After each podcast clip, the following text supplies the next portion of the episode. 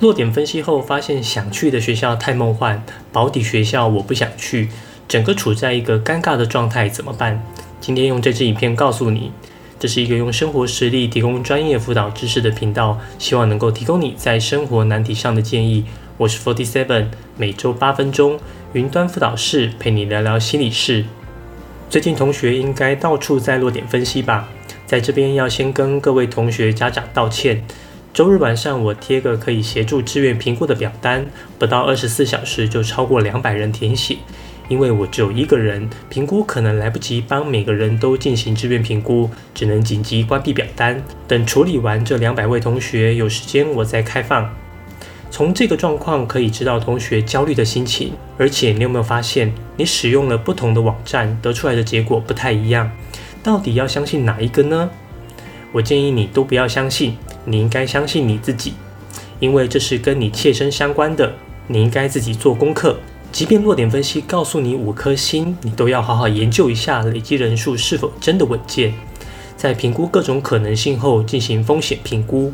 不怕分科测验的就往前冲，怕落榜的就填的保守一点。任何弱点分析都没有百分之百命中的，你都需要做风险评估。听取各方意见后，自己也进行评估。当你可以说服自己，那就没有太大的问题。今年的落点分析，我会注意几个点。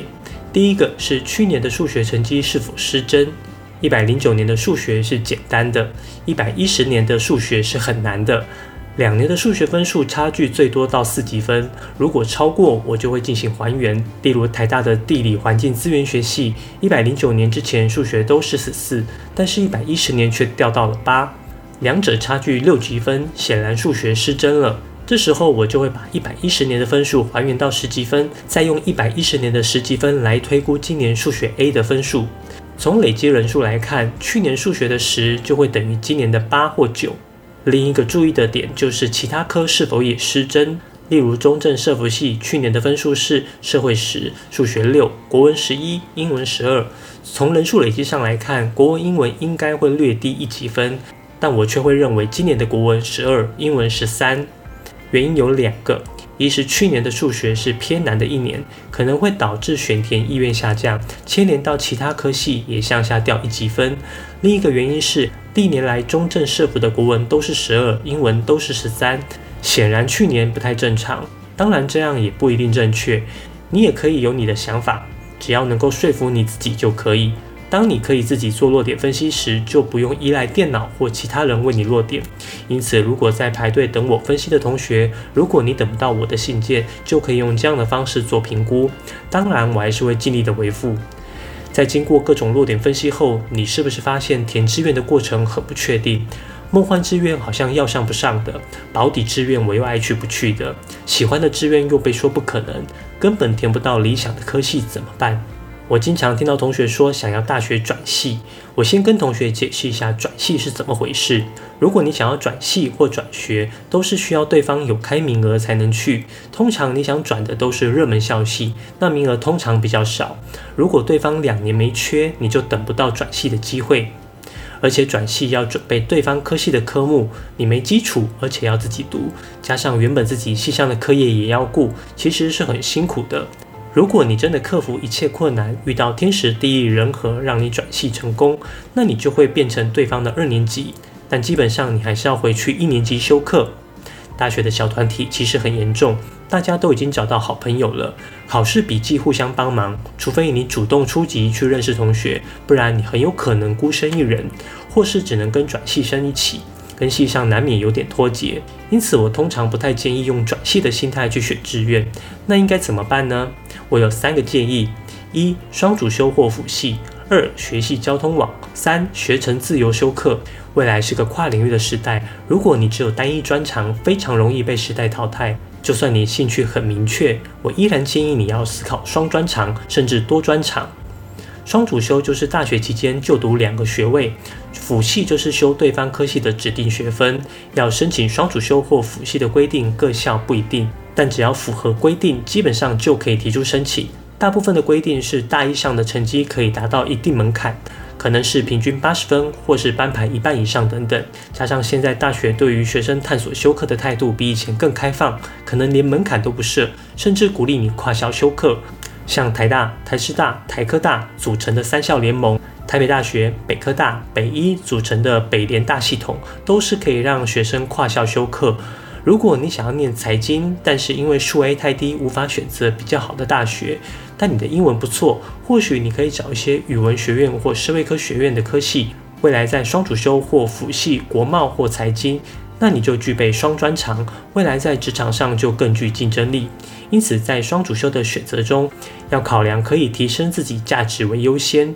唯一的坏处是大一到大四课业都很重，甚至可能延毕。像我大学就是教育系、辅系社会福利，人家大三、大四期末考都考两三科，我还是十科，然后也延毕了一年。不过其实那一年也蛮轻松的。有很多时间可以去提升自己的实力跟价值，去读书、去补习也是很好用的时间。第二个就是学习交通网的概念。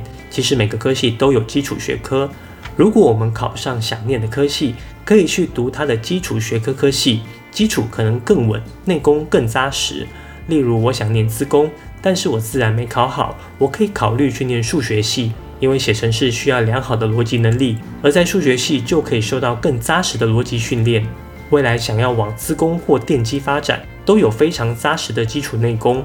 如果你想念传播，但是可能英文没考好，那你可以考虑读中文系，因为传播系需要大量的阅读理解能力以及良好的文字编辑能力等等，这些在中文系就可以接受更完备的训练。第三是学生修课，是指没特定颁发学位，学生可以自由选修喜欢的课程。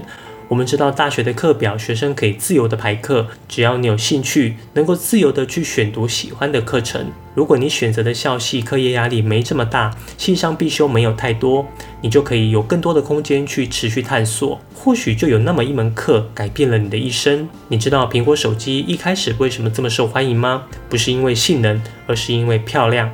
从外形美到软体，甚至字形都比别家手机漂亮。我们都知道贾伯斯大学没有毕业就创业，但你知道他大学时曾经修过一门自行课吗？